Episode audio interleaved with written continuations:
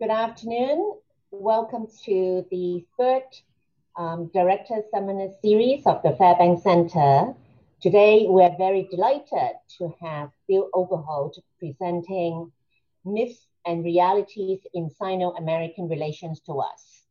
This is most timely given the election result that we experienced in the last uh, weekend. And um, Bill is no stranger to you um, since 1990, uh, since um, 2013, Bill has been working with Ezra Vogel and Bill Shao to organize the critical issues um, confronting China seminar series at the Fairbank Center. It has been one of the most successful seminar series that has been running for seven years on a weekly basis. Um, Professor Overholt is a research, a senior research fellow at Kennedy School's Mossavar Rahmani Center for Business and Government. And we're very delighted to have him to share his insight and wisdom with us on Sino-American relation. We're also delighted today to have Professor Vogel and also um, Professor Larry Summers to moderate the discussion. And with that, let me turn over to Ezra to introduce Bill. Well, it's my great pleasure to introduce Bill. I've had the pleasure of introducing for our critical issues. Uh, I've known Bill since he was an undergraduate at Harvard several years ago. And uh, since then, uh, he did a PhD at. Uh, is Larry coming on? Yes. If Larry, if Larry's coming on, I will turn it over to Larry to introduce him. Is that right? Hi, Larry. Hi, Larry. Uh, I'm passing it on to you to introduce uh, Bill. Hi, Larry. Welcome. We just uh, gave a brief introduction and um, we were just going to turn it over to you to introduce Bill and also moderate the session. Thank you. I'm delighted to have the uh, opportunity to be part of this. I think what the Fairbanks Center um, does is extremely important and in all the time that Ezra has been working to understand China, there has not previously been a more important moment uh, to understand China than uh, right now. We are all very fortunate to have the opportunity to hear from uh, Bill Overholt. The center I'm honored to direct at the Kennedy School is very fortunate to have Bill as a senior uh, research uh, fellow he has been toiling enormously effectively in these vineyards uh, for many, many uh, years. Of his many achievements, the one that probably had the largest impact on me was the book he wrote in 1993, prophesying most of what's happened to China economically at a time when that seemed an absurd proposition if you had said to me before I read Bill's book that in my lifetime China would have had a GDP comparable to the United States, I would have found that to be a very implausible proposition. After I read Bill's book, that had a uh, I had a quite different view on uh, that topic, and so it had an enormous amount impact on what I did at the World Bank and an enormous impact on my thinking during the time I worked at the US Treasury Department. Bill has continued to follow many different geoeconomic events, particularly with respect to uh, China. And there's nobody I would rather hear hear from. And I'll be listening to see how many of the uh, propositions he identifies as myths represent my prior beliefs before hearing him speak. Bill Overholt. Well, thank you very much to Winnie and to Ezra, uh, to Larry, and, and to the Fairbanks Center for sponsoring this. Uh, we're at a turning point in Sino-American relations. Uh, that means we're at a turning point in world history. What happens in the next few years will be scrutinized by historians a century from now. Others have predicted what the Biden administration will do. I want to examine some of the thought patterns behind China policy. The toughening of US China relations is inevitable. China has changed in multiple adverse ways. Uh, one needs only to say the words Xinjiang, Hong Kong, Huawei, intellectual property, Canadian hostages, South China Sea, fox hunt, influence groups to see the inevitability of change. Unpredictable US policy, sometimes frivolous US policy, has made things a lot worse. But the toughening includes almost the whole Western world and most of China's maritime periphery. Having said this, the US response has been based heavily on myths. Uh, my few, first few sentences about the myths are going to sound partisan, uh, but I promise to offend everybody. Uh, myth one about trade. President Trump has said that cutting off relations with China would save $500 billion. That statement is based on the trade balance. But the trade deficit doesn't measure net benefits to a country. The most famous example is that when China assembles a Nike shoe, the trade balance shows minus $100 for the United States, but only $2 remains in China, and most of the benefits redound to Americans. China's trade surplus has been around 1% of its economy, almost perfect balance. So China is not the problem. The overall US trade deficit is basically what we save minus what we spend. And President, Trump, President Trump's tax deficits have greatly reduced what we save. He launched a trade war to reduce the trade deficit and restore manufacturing jobs. But the overall trade deficit has gone up. Manufacturing jobs have been reduced and costs for American families have gone up. The balance of interest depends on a different calculation. China is now the center of gravity of the world consumer market. For half a century, US baby boomers were the center of gravity of the global market. But now baby boomers like me uh, have gray hair if they have any hair at all. And China and Asia are the center of gravity of the world market. If America cuts itself off from that new center of gravity, General Motors dies immediately.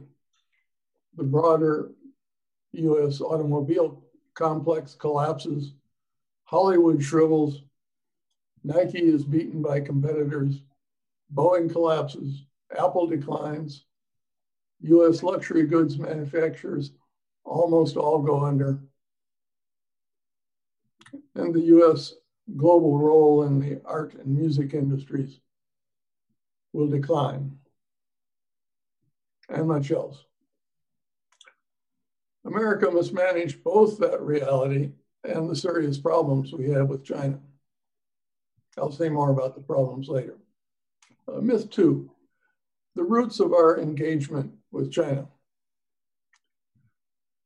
Leading advisors to President-elect Biden have spread the myth that US engagement with China was based primarily on a belief that economic engagement with China would make China a democracy or at least a liberal Western style society. Notwithstanding some quotations from past presidents' political hype, that's as fallacious a reading of the politics as Trump's reading of economics. The decisive arguments were always about peace and prosperity. Congressional testimony focused on balancing the Soviet Union, peace in Korea, non-proliferation, anti-terrorism, piracy, environmental cooperation, and economic problems and opportunities. Interestingly, on politics, at the most important turning point, which was the debate over most favored nation status for, for China, the most popular argument in Congress was the exact opposite of the Biden advisor's view. Led by Nancy Pelosi, the predominant Democrat view asserted that continuing to have normal trade relations with China would appease and encourage dictatorship, not that it would induce democracy.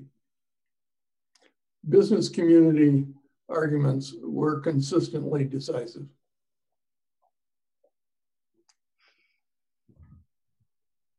Focusing on peace and prosperity were exactly the right issues. Engagement with China is the biggest single reason that the world has experienced a half century of big power peace and the most extraordinary increase in prosperity in global history. No longer is Africa stagnant. No longer does Latin America lead the world down in every financial crisis. The poorest countries, the most unstable ones that create the most problems for the United States, are raw materials producers and Chinese demand has lifted them up. For the first time in 315,000 years, the world has more food and basic goods than it needs.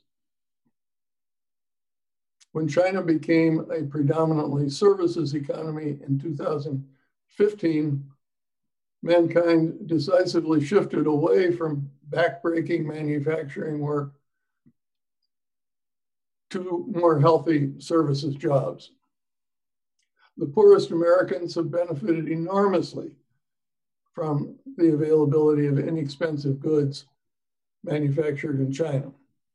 American companies have flourished globally because of the efficiencies created by supply chains that go through China.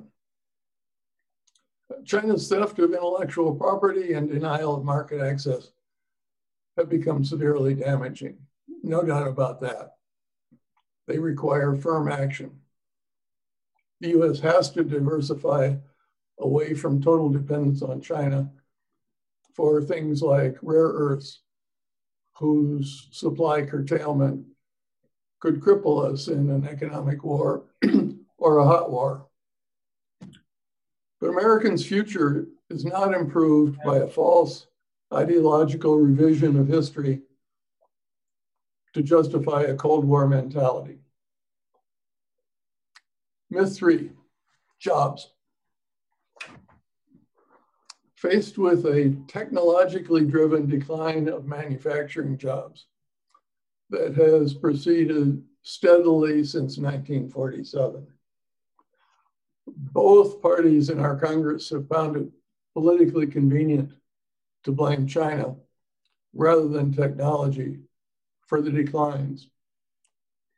They then ignore the desperate need for measures to alleviate the, the, suffering of vast numbers of Americans displaced from their jobs. Manufacturing jobs are going the way of agricultural jobs, which once employed 98% of Americans and now about 2% we were fortunate that when when we were losing agricultural jobs to technological change, our leaders channeled our our economic life into the manufacturing sector. They, they built the railroads and the rail, the roads and the, the legal systems to move people into manufacturing. Unfortunately, uh, our current leaders have, have, chosen the option of, of blaming somebody else. Re research by MIT's David Autor and others shows that if the company and the company town goes down, people sit around feeling helpless. The market doesn't clear. People need help. But the strategy of the Democrat congressional leadership is to follow the lobbying rhetoric of the manufacturing unions. For them, the solution to the tragedy of flyover country is to beat up on China.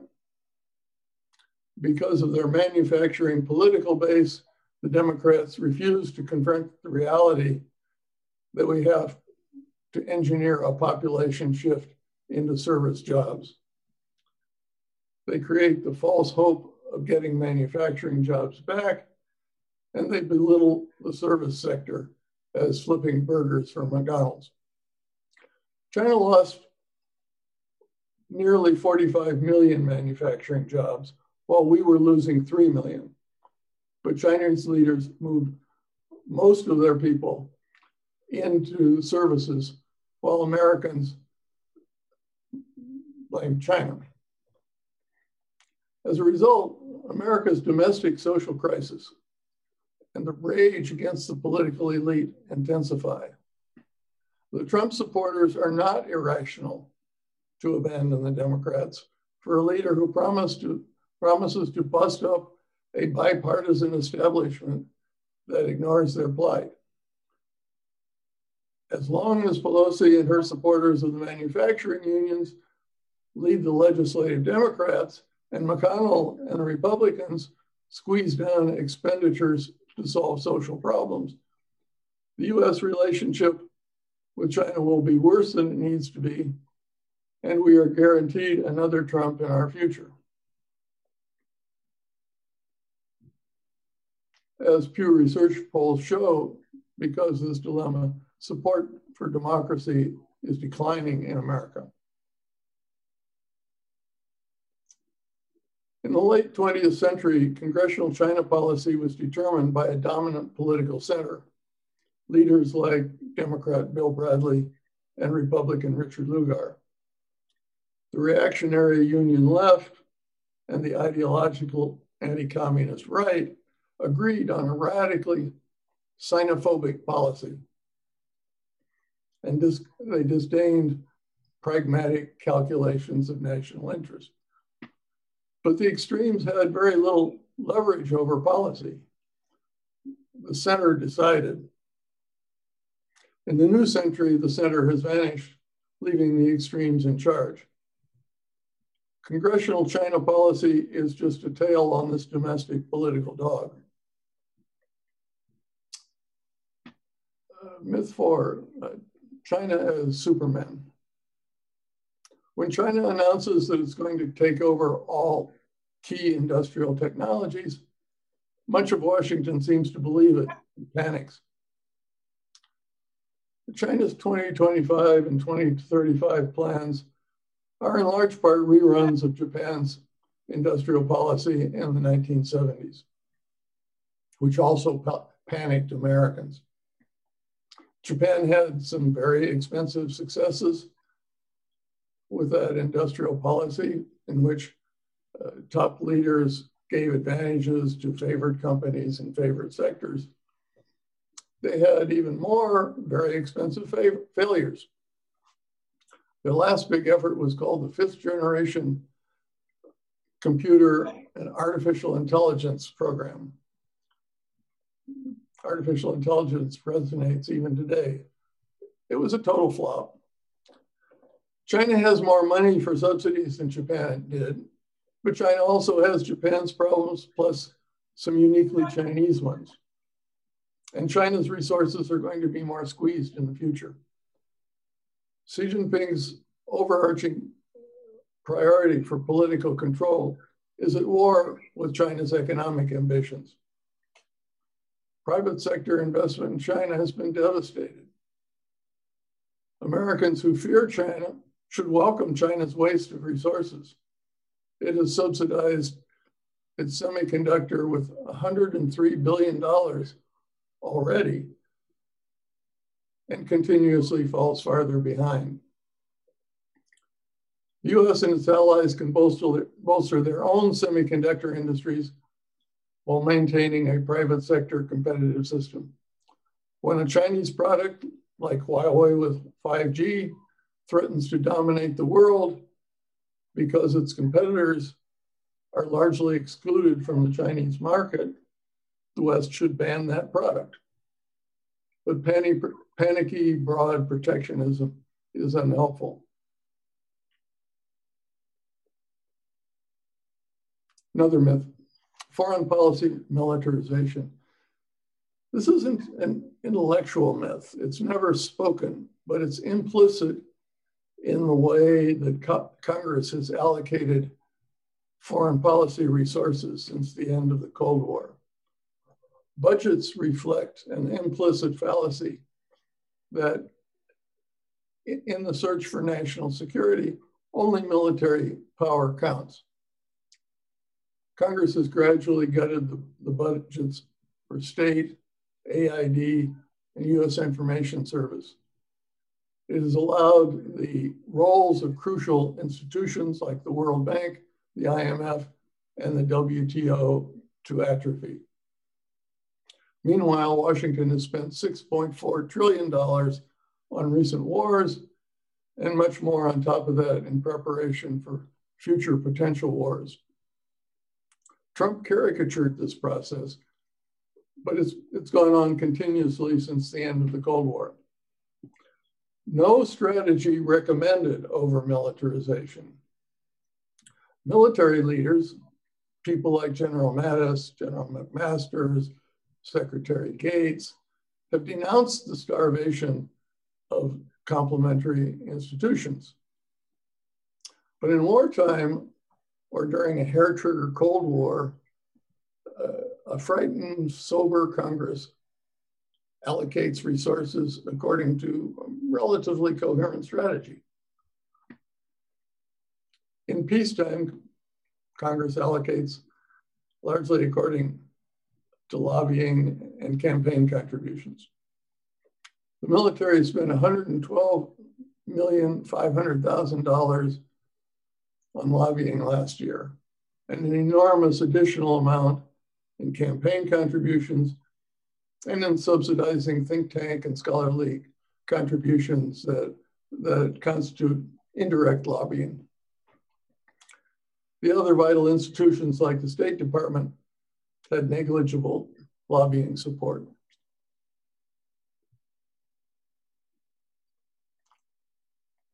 Over militarization complements another myth that war with China is inevitable or nearly inevitable. Uh, here I'm going to say things that some of you have heard me say before. Uh, I've been saying them in various different ways for 45 years, mostly with a positive response, but political scientists ignore them because they don't fit a a kind of standard disciplinary discourse. I'm going to keep saying them because they're a matter of life and death. Perhaps the most influential baseline view of the US relationship, US China relationship, is the Thucydides trap. From the time of ancient Greece to uh, World War II, the way you became a great power was use your military to grab pieces of your neighbor and then do it again and again. Uh, uh, that process resulted in war between rising powers and established powers about three times out of four. Putting aside that one out of four, is very important, things have changed in the modern world. Particularly two critical things have changed. One, we've learned how to grow economies much faster, making economics much more decisive for international influence. Second, military technology, and not just nuclear weapons, has become hugely more destructive. So both sides are likely to lose if one or both pursue the traditional game of using the military to grab pieces of their neighbors. Now the, the path to becoming or remaining a great power has become primarily economic. You still need a powerful military, but it protects the, the economic strategy. This is a fundamental change in the way the world works. To miss that is like an economist missing the Industrial Revolution. US economic strategy won the Cold War. We created a system that enhanced our own prosperity and built up a network globally of, of prosperous friends and allies. Soviet Union put all its money into the military and went bankrupt. That's an economic victory. Similarly, Japan became a, a big power without much of a military. Germany became Europe's leader through economic superiority, not by doing it the way Germany used to do it. South Korea was totally inferior to North Korea through the 1970s, but it focused on its economy, and its economy is now 50 times larger than North Korea's. Indonesia started out after independence the traditional way. It claimed most of Southeast Asia, and its economy was a mess. It was the sick man of Asia. Then it gave up most of those territorial claims, focused on the economy, and became the acknowledged leader of Southeast Asia. In China, same thing happened. Deng Xiaoping cut back the military from 16% of GDP to 3%, and settled 12 out of 14 of its land border disputes in order to focus on the economy. And China became a major power long before the current military buildup started. So the path to becoming a successful big power has become an economic strategy protected by a strong military or an ally with a strong military. Predominantly economic strategies differ from military strategies in that both sides can win. When Germany and France war, one wins, one loses. When the US and Japan or the US and China compete for leadership, both can win. That's a vital aspect of US China rivalry. If the protagonists recognize the post World War II realities, as, as many Asian countries do, then the risk of hot war is greatly reduced. Of course, if the US or China behaves like a pre World War II power. Uh, it can make the Thucydides trap a self-fulfilling prediction. And then Graham Allison's wonderful book, Destined for War, provides a brilliant exposition of the consequences. But gratuitous escalation of the risk of military conflict is not a law of history, particularly post-World War II history. a substantial part of the risk in US-China relations comes, comes from failure to risk to, to acknowledge that the geopolitical game is now a geoeconomics game. Another myth. The US can't live with a big country that has a different system. That makes China an unlimited threat to the United States. Uh, this argument, led by a former aide to Vice President uh, Dick Cheney, Aaron Friedberg, now at, at Princeton, is extremely influential, uh, especially in the Pentagon. That argument has historical roots in the conflicts with the Soviet Union and Nazi Germany, who were trying to take over the world by military force. They were determined to impose their system on other countries. But different systems can coexist for long historical periods. The US relationship with China is not like the ideological conflicts with the Soviet Union or Nazi Germany. While China has issues with democratic neighbors like South Korea, the Philippines, Singapore, Thailand, India, and Sri Lanka, it is not trying to change their systems into something more like China's. Unlike Putin's China, unlike Putin's Russia, China is not making systematic attempts to undermine democracy in Europe and the United States. Today's world does have an ideological pro proselytizer, namely the United States. While China argues that every country should choose its own system, Washington thinks that every country of every culture at every level of development should emulate US or European democracies.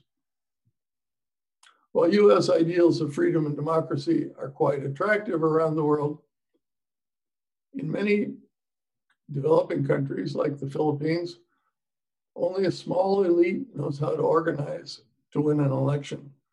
And only a small elite has the knowledge or the money to cope with a, a complicated legal system like ours. They typically provide wonderful education and health services to the elite, but do not take care of their people. So the people sort support a Duterte in the Philippines or Modi in India uh, and may admire superior Chinese economic success. The weaknesses of many democracies in taking care of their people are our problem, not China's. In the 1930s, the democracies also had terrible weaknesses, but they found ways to take care of their people. And they were so successful that they fended off fearsome challenges. If America has to fear a challenge that says every country should choose its own system, then Americans need to identify reforms that will make a Duterte or a Modi or a Trump superfluous. Last myth that I'll talk about. China's Belt and Road Initiative, or BRI, is portrayed in Washington as an insidious attempt to subordinate developing countries through debt and was designed as an effort to undermine the post-war global Western global system. The fable of a deliberate debt trap, endlessly repeated by Assistant Secretary of State Stilwell and many others, has been thoroughly ref- refuted by every empirical study from the Rhodium Group in New York to the conservative, national security oriented Chatham House in London. BRI has many problems, including a buildup of debt from ill conceived products and from projects unfortunately timed just before the COVID 19 crisis. Debt problems pose serious challenges for Chinese banks and China has been struggling to solve them. Sometimes, as with Hambantota port in Sri Lanka, a Chinese company gets enticed into a bad deal by a corrupt local administration. The deal becomes a white elephant when the politics changes, then revives when elections bring back the original party. Chinese companies understanding of political risk reminds me very much of uh, American and European companies' understanding of political risk back in the 60s and 70s. The problems of BRI projects are largely the same ones that America found objectionable with Japan a generation ago. corruption, unreasonable subsidies, tied aid, low quality goods. Americans negotiated with Japan and with Europeans who then provided tax subsidies for bribes.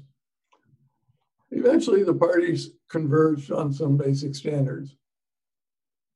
China's BRI reforms of April last year were very similar to some of those early Japanese steps.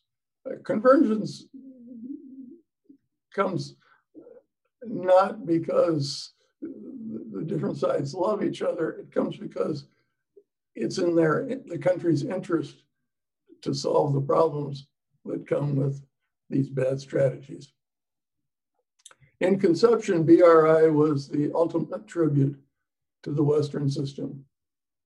The US won the Cold War by creating a community of prosperity led by development banks, World Bank, Asia Development Bank, others that lent for infrastructure, plus institutions to create common standards and manage crises.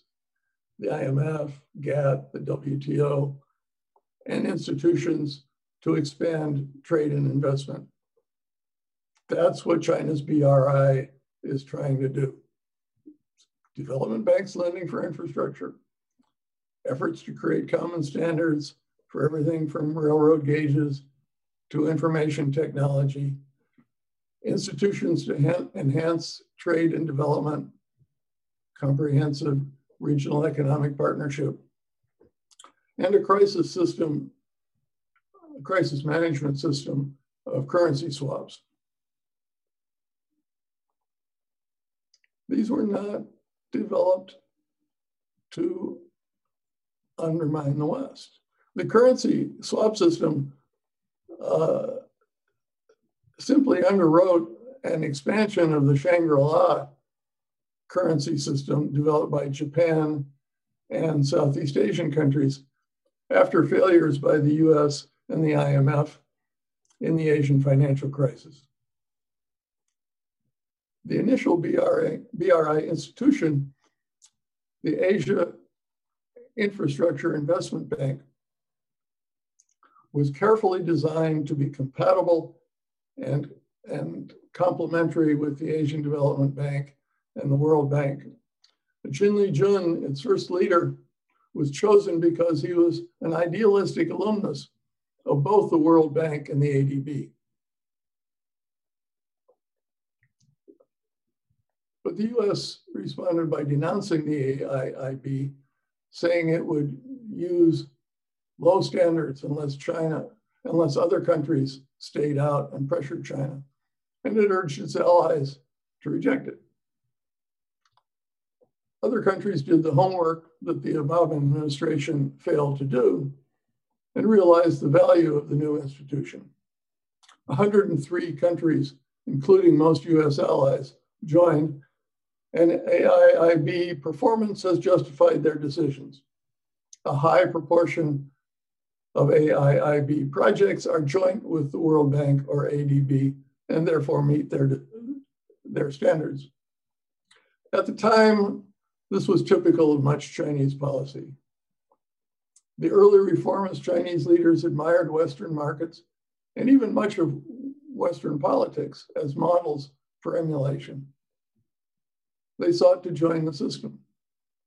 China sought to contribute more to the World Bank and IMF, but the US Congress preferred to hobble those institutions rather than accept more Chinese influence.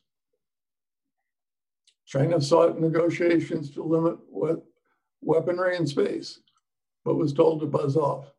The US was going to rule in space and wasn't going to accept Chinese intrusions. China has been a big contributor to the UN, including the largest contributor of peacekeeping troops. By all accounts, that troop contribution has been constructive. The US attitude was pretty constructive. Chinese membership in Western institutions was fine as long as they didn't get uppity. They were not allowed to be full proportionate members. If the Chinese formed institutions that are compatible with Bretton Woods, like the AIIB, Washington would try to hobble them.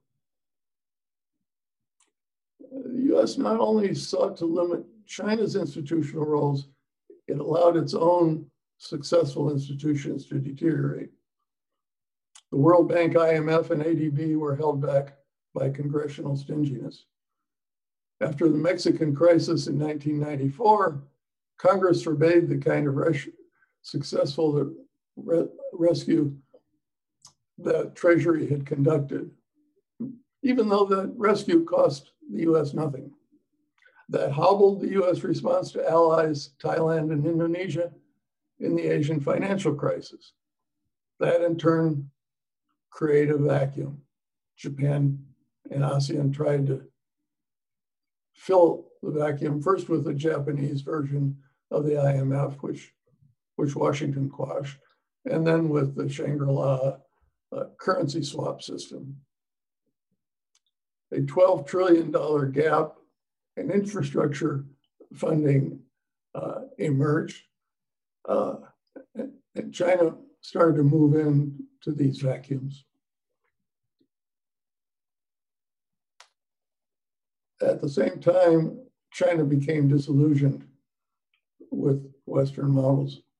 The global financial crisis and the role, the rise of Donald Trump and Boris Johnson convinced a large part of the Chinese establishment that Western models were too vulnerable to instability and irrationality. On the other side, the more repressive Hu Jintao government, the extremely repressive Xi Jinping government, China's maritime overreach, and China's obsolete assertion of developing country privileges alienated the West. So the two systems started spinning into a more hostile relationship. What China has grasped is the lesson of America's Cold War victory. Geoeconomics is the key to leadership, and Bretton Woods type institutions are the key to international economic leadership. When China focuses on creating a circle of development in Africa, while the US focuses on providing special forces teams and an offshore naval presence, China wins every time. The biggest source of US influence in Africa has been George W. Bush's H HIV prevention program. The US has forgotten the lesson it taught the world. The US needs to remember that lesson, restore economics to the center of US policy. And the US should compete with China on Belt and Road projects, but also celebrate every development success of Belt and Road. Every country that is stabilized can save the US a trillion dollars in anti terrorism expenses.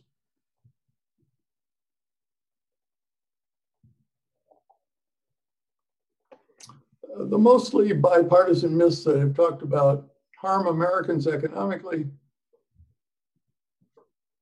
and they lead gratuitously toward a risk of economic war or shooting war. If China seeks to militarize the Philippine territory of Scarborough Shoal, let us prepare to fight. If China threatens freedom of the seas, we must fight. When predatory Chinese practices threaten Western economies, as happened with Huawei's 5G, we must ban their Huawei's. When Chinese abuse of Uyghurs in, in Xinjiang makes them moral pariahs, let America lead the denunciations. But we still need to engage with China on climate change, the environment, non-proliferation, Korean peace, terrorism, piracy, space, economic development programs, global financial stability, and the need of American companies to access the China market. The world is complex, and US policies have to be complex. If we want peace, if we want prosperity, the fundamental issues are two. The US must accept China as an equal in all major institutions and in all major global decisions. Conversely, China is no longer a developing power. It needs to act like the mature world leader it's claiming to be. It can't be an accepted leader while claiming obsolete developing country privileges or nursing grudges for a long ago century of weakness or taking advantage of its smaller neighbors. These things are easy to say. They are very difficult challenges for both countries. Let me stop there. Thank you.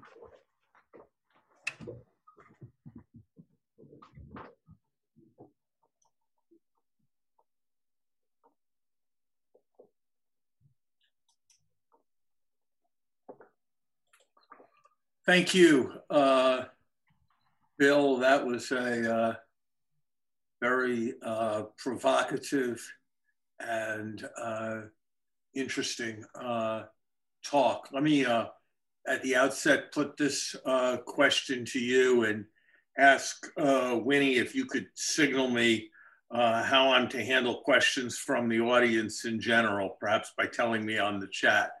Um, but Bill, of the various myths, various misconceptions, you've been, I'm sure, following uh, the things that Vice President Biden said during uh, the campaign. You followed uh, what people close to him have said. If you had to identify what, from your perspective, is the direction of error they're most likely to fall into of the various ways in which in which they could deviate from your advice. What mistake are you most worried the United States will make in the next nine months? Well, first of all, I think we're headed toward a much more systematic, professional, uh,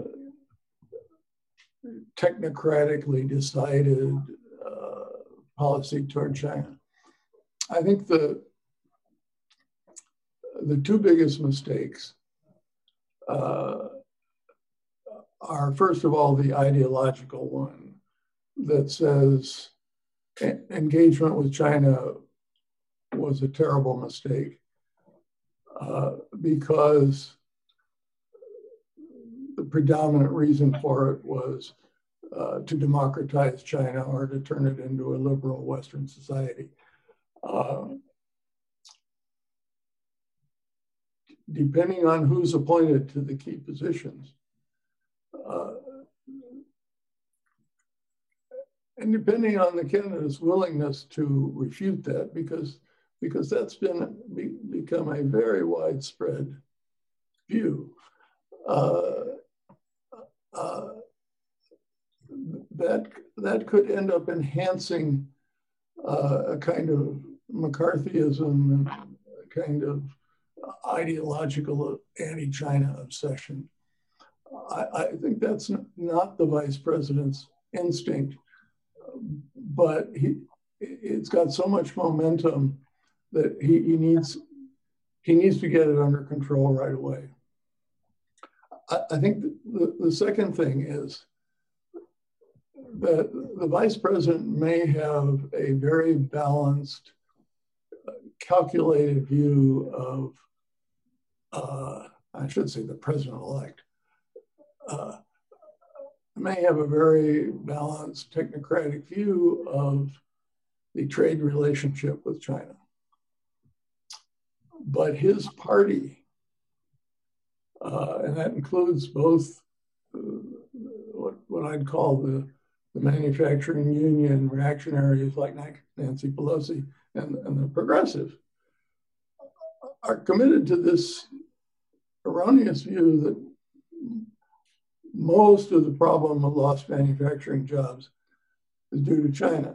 And they're absolutely determined to prevent our joining the, the CPTPP uh, or any other uh, expanded trade relationship. And that's, that's going to leave us isolated. We're going to have a disadvantage compared with most of the other countries of the world. Uh, uh, if the president elect is courageous, he will stand up and and announce a very ambitious program for helping American workers and start moving it back toward a more a more balanced view of, of our trade and investment relationships. At the Fairbanks Center a week ago, Jeff Bader said that's impossible. And he's he's an important, incisive voice. I think he's probably right. So we're we're going to have a problem.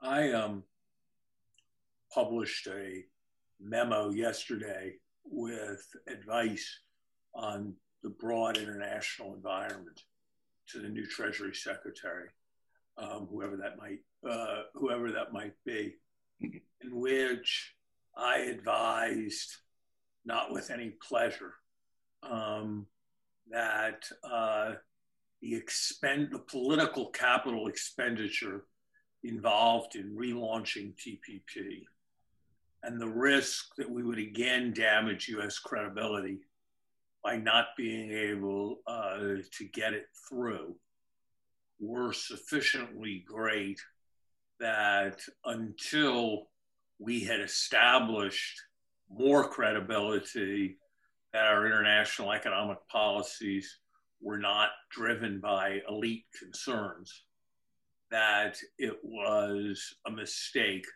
to undertake uh, TPP. Not that if you gave me my choice, I wouldn't decide up or down, but a prudent president knows that he can't pursue all things he thinks are good or even most things uh, he thinks are good. How costly do you think, in terms of our relationship with China, it will be if we don't pursue uh, TPP? I have to say, my fairly confident view is that uh, the impact on US middle income wages 10 years from now is extremely unlikely to be as high as 1% from the passage of TPP. Um, well, I, I, think I'm not sure I understand question completely, but if if we if we don't per, pursue CPTPP, um, we lose economically in our relationship with the non-Chinese Asian countries. And I suspect some version of China's CREP, uh, Comprehensive Regional Economic Partnership, will happen. And uh, uh, will be left out of that. I think I think your sense of of the cost of that is is far far more refined than mine. I, am absolutely sure it is. Uh, but I, I, can also see us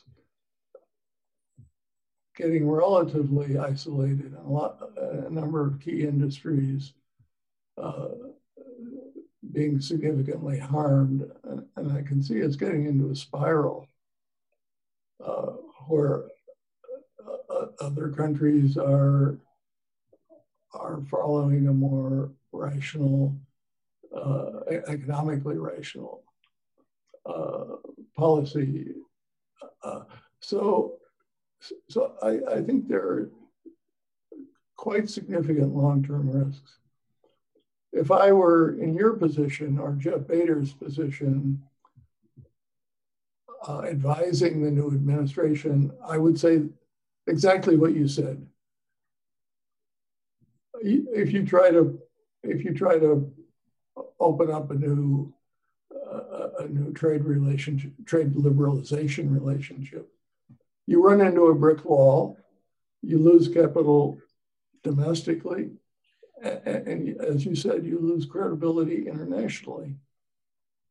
But I think, I think what's necessary is to begin this process of explaining to Americans that, and explaining to the president-elect's fellow Democrats the realities uh, of, of what causes our social problem. And and what it's going to take to deal with that social problem because this helping helping these people is going to be enormously expensive but not helping them is going to be far more expensive we're going to get a much worse trump the next time around the, the fall off in Americans' support for democracy is, is quite dramatic. And you know, people still express shock that Trump doesn't follow democratic norms. That's because a very high proportion of his uh, constituents don't care about democratic norms. And that proportion is going to get much higher. And that means the next version is going to be able to trample on democracy much more. So this this is a long-term building process uh, that really involves reorganizing the Democratic Party uh, and its thinking. The thinking is driven by the constituents. Uh, it's not it's not that they haven't read the feature articles in the Wall Street Journal and the Washington Post and, and the New York Times about all the research that shows a very small minority of the lost manufacturing jobs are due to China. Uh, it's available. Uh, but somebody who cares about the country has to has to think how do we do the kind of reorganization that FDR did uh, uh, to, to, meet an earlier crisis. This is this is a great crisis of our democracy, and, and the president-elect is going to get all wound up in this week's issues and this year's issues. But what our, what our country needs is to figure out how how to get us back on track domestically, uh, so we so we can then get back on track internationally.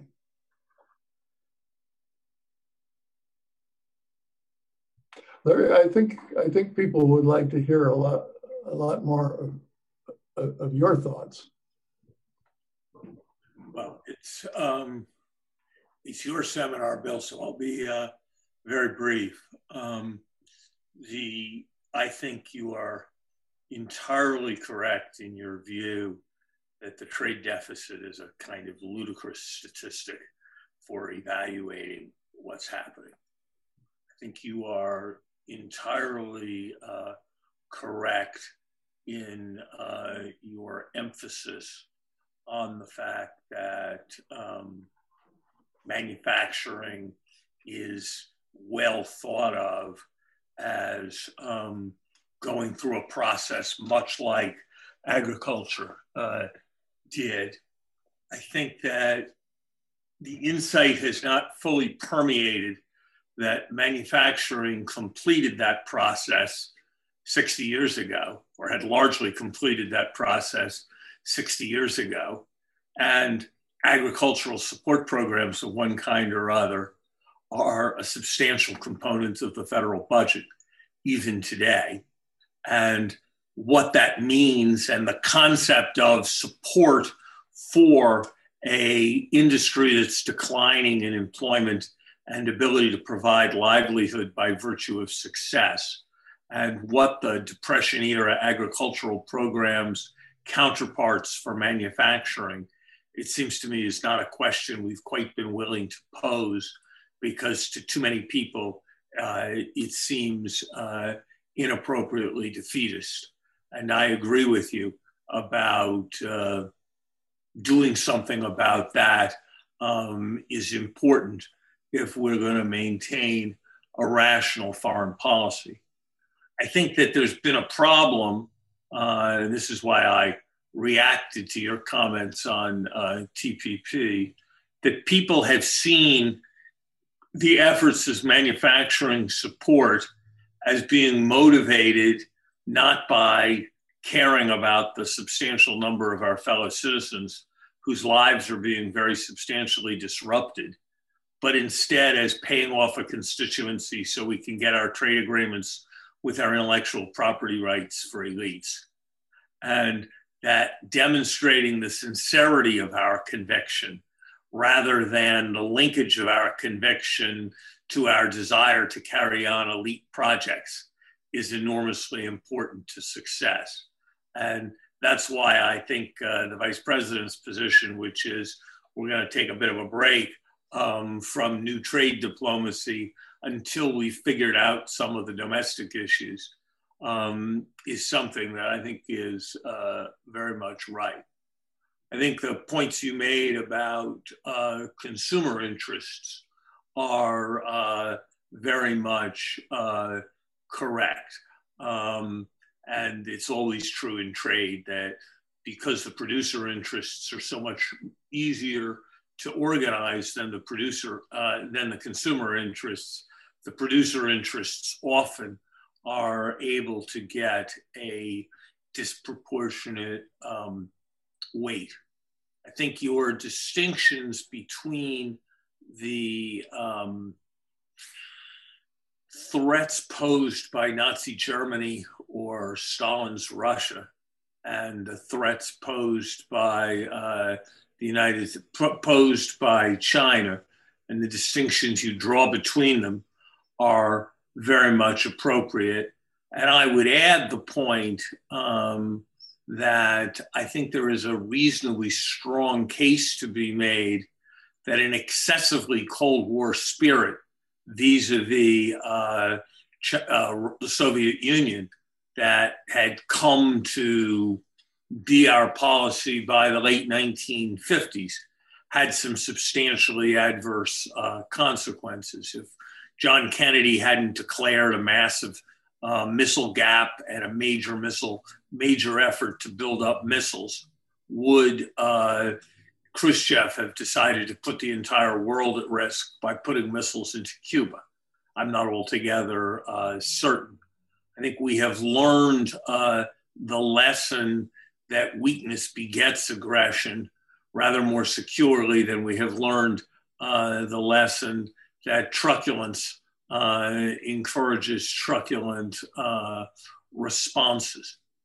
I think that um, and one could say the same thing about the mentality that led us into Vietnam. Uh, came from excesses of the Cold War mentality. So I would argue both that um, the Cold War comparison is unwarranted, and that with the benefit of hindsight, there are aspects of our Cold War strategy that were a bit more warlike than would have been ideal. We won basically because of our domestic strength, self confidence, resilience, and ability to correct as problems emanated more than uh, we won um, because of our uh, determination uh, to uh, to confront. So your pleas uh, for pragmatism struck me as very much um, appropriate.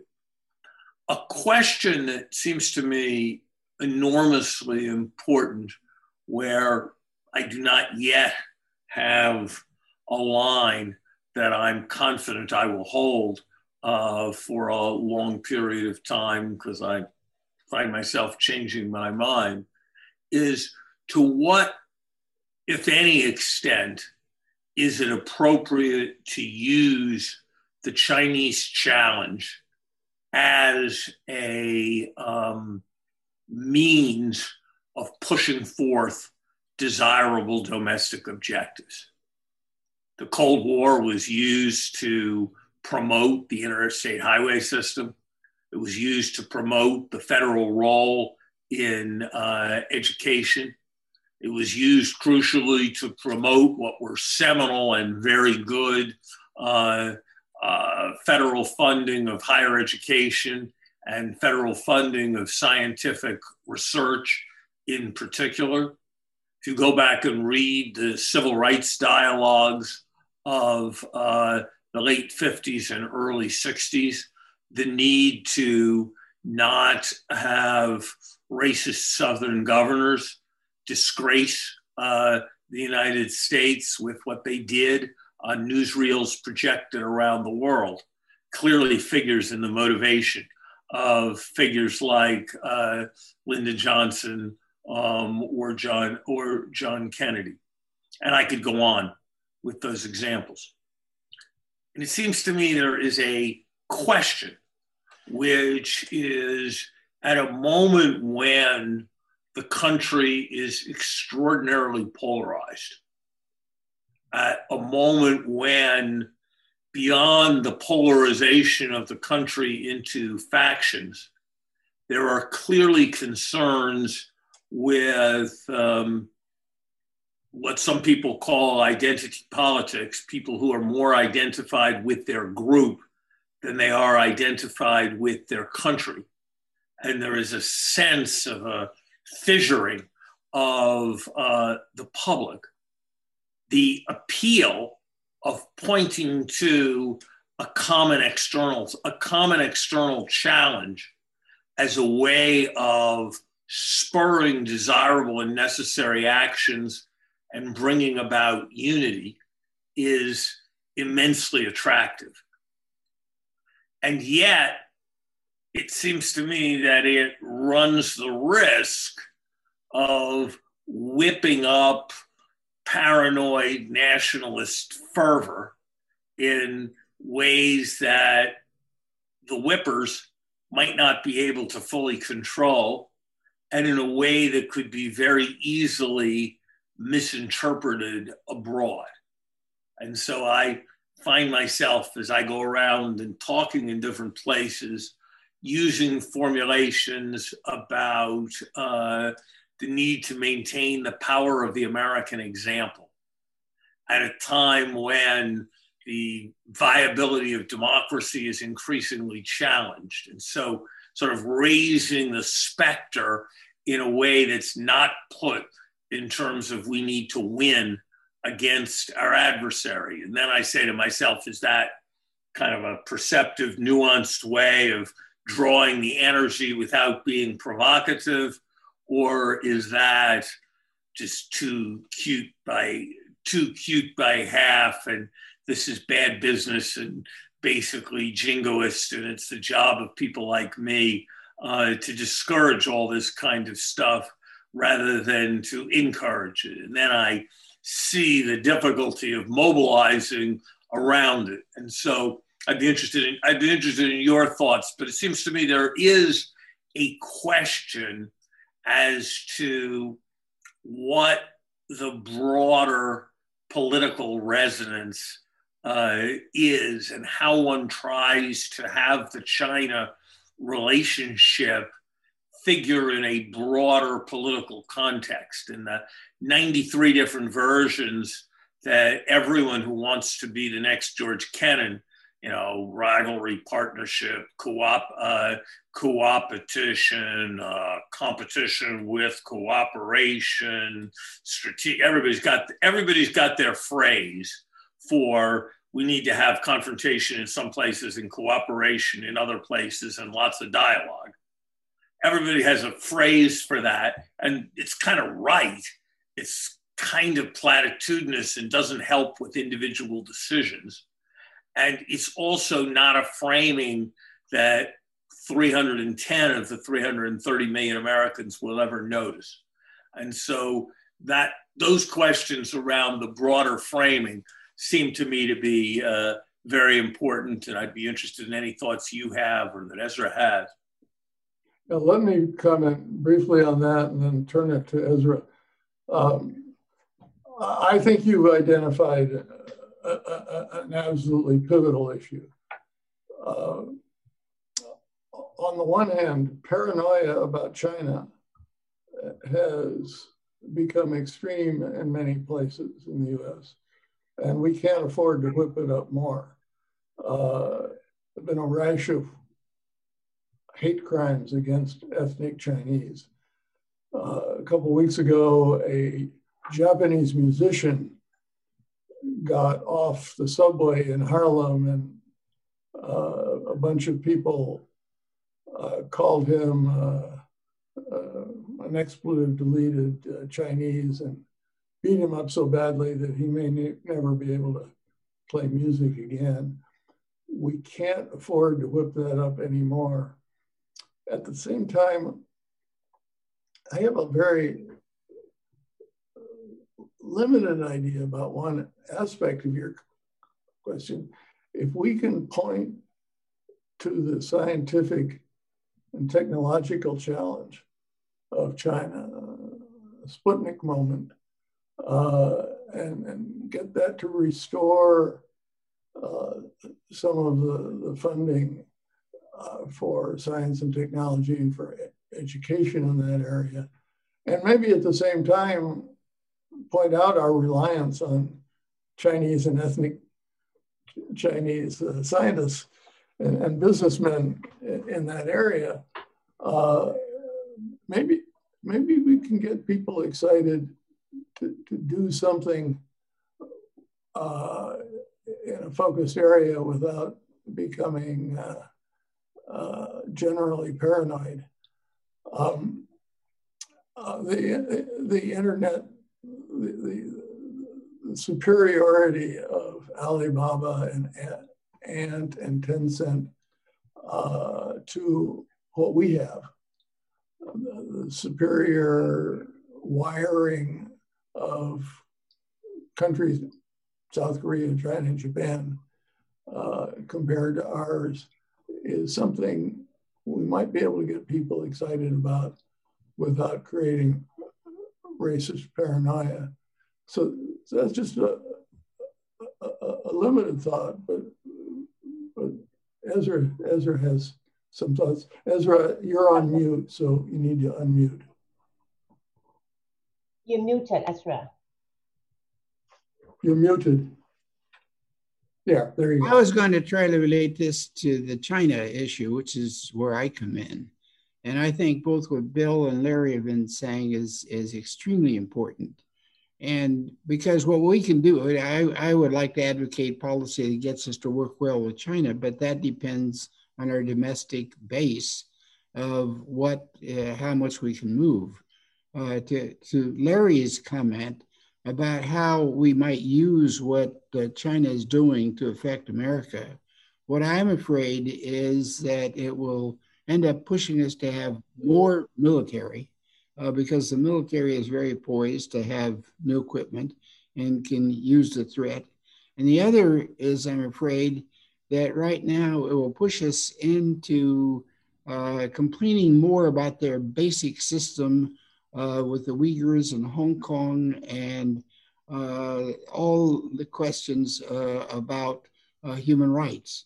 And to me, uh, pushing China on that is only going to be counterproductive.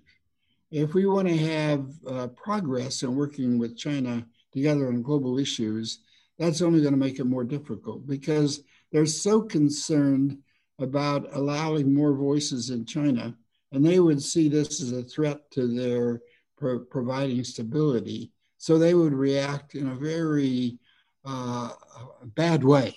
So that, that's what concerns me about how these might affect uh, what China does. But the, the, question I would like to ask, sort of taking your basic point, one of your basic points, that uh, it's not industry. Uh, industry is dead. The question is the service sector. So I would like to know, uh, you know, for Bill and to Larry, uh, to comment on what the United States could do in the service sector or to stimulate the economy, what we could do to remove some of the base of, say, the uh, poorly educated whites in the red states uh, who are so pro Trump and so upset, what we could do to make the American economy a more balanced economy to give those people more hope uh, so that we wouldn't have to uh, dump on China. Larry, do you want to comment on that?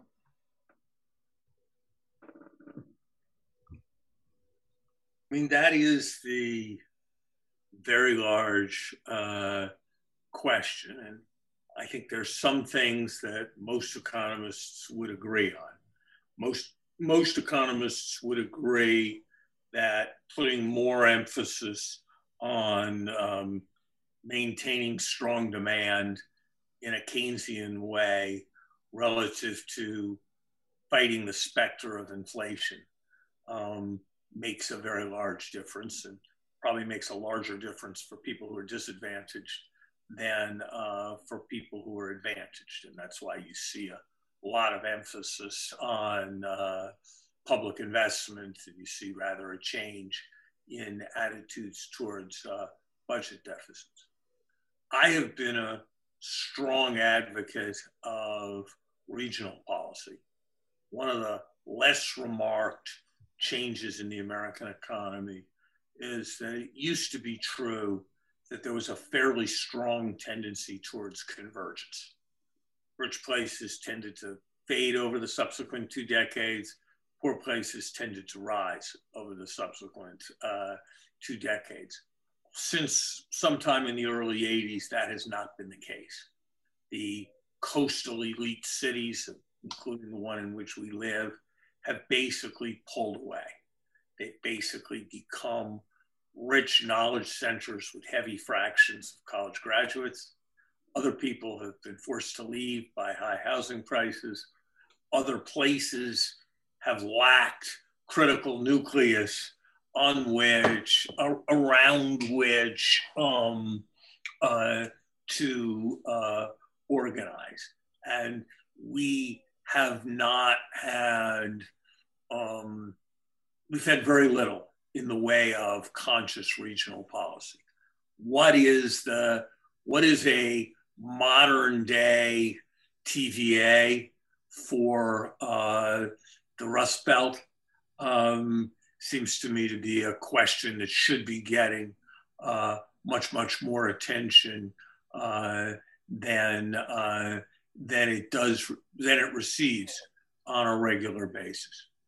To what extent can we usefully uh, strengthen incentives to hire in uh, relatively high unemployment uh, areas. There are various ideas which I'm sympathetic to for employer side measures uh, like measures to complement um, the uh, earned income uh, earned, earned income uh, tax credit. But I think the I think the thing that has to be said that is hard is that the current state of social science is not particularly good at, at predicting or controlling macro social trends. You know, to take a positive example, the crime rate in America, the murder rate in major American cities today, even with the problems of the last couple of years, is about a seventh or an eighth of what it was 30 or 40 years ago. I can I could tell you about community policing and a few other things, but it's not that anybody 30 or 40 years ago would have said they had a plan that would reduce it by anything like uh, to anything like one sixth of its previous level. There are less happy uh, trends around uh, the fraction of out of wedlock uh, children um, that people have difficulty predicting. So, the question that you have in mind of um, this group of people who might once have had a job on a factory floor and now seem in a very, very bad way is a growing, festering problem. There's a longer program that I could envision, but it's not that I could, it's not that I'm confident that that program would be uh, highly effective. But what I know is that the magnitude of the changes that take place tend to seem large relative to uh, the programs uh, that we launch. Uh, I do think that, um, to use uh, Roosevelt's famous phrase, uh, bold, persistent experimentation. Um, and we should try things, and if they don't work, we should try other things. I think a sense of insistence around seeing what's happening in these areas as a problem is uh, a very is a very serious one. I, I would just add, I, I agree that our ability to predict is extremely limited. To my mind, the the Asian experience is that trying and getting it partly right and partly wrong. And doing course adjustments uh, is so much more uh, efficient than what what American society has tended to do recently, which is let the market take care of it. Uh, I haven't, you know, when Park Chung Hee started uh, doing economic and social planning in Korea, none of the numbers very accurate. Mm, sense of what was going to happen in the future was a bit of a dart throw, but they gave it their best shot. And I see McKinsey every year doing projections of this is where jobs will be lost and this is where jobs will be short. And you know, what if we nationalized that part of McKinsey and and, and tried things and um, uh, course correction? That that comes back to what you were saying about radical experimentation. Uh, just puts a little extra emphasis on, on, the value of trying the planning exercise. Uh, I used to go to Taiwan and they had a one a one year plan, a three year plan, a five year plan, a 10 year plan, and a 30 year plan. And oil prices would go up and all the plans would be changed. Uh, they, they always knew that next year all all the plans are going to be changed. And I don't advocate having that degree of planning, anything like it. But our society has, has moved so far in the opposite direction of you. You never plan, you never project. Uh, that, that I hope we can I hope we can move move back ways in the other direction. Um, we have received quite a number of questions from the audience. Since we only have a few minutes left, let me see if we can take at least one question. Um, it's a question from Deborah Brautigam. And her question is, one of the US-China conflict is over the existing rules for transparency and management of official, official lending, especially export credits and debt relief. And the United States has mostly been relying on um, informal rules such as the um, gentleman's agreement on uh, supported export credits. So her question to you, Bill, is um, what are what should what how should the U.S. move forward in um, meeting these challenges? Well, uh, um, first of all, uh, uh, I, would start from a broad perspective that heavily drawn from her research that that a lot of the the BRI lending has been a, and projects have been a very good thing for the countries involved. And so I put a positive aura around it. And, and then I pressed very hard for the transparency on the grounds that ultimately this is good for China. Uh, that they need to know what the country's total debt burden is. They need to know all the details. Um, they need to have their institutions share the details with other Chinese institutions, which is a, a kind of transparency that we don't necessarily think about. Um, but again, this reminds me of dealing with the Japanese uh, uh, 40 years ago or 50 years ago. Uh, uh, by, by making this a negotiation about what's in our mutual interest and specifically in their interest too, uh, we we can gradually move forward. It's not going to be solved overnight. Uh, but uh, uh, the guy who worked for a bank, the Chinese banks need this probably more than we do.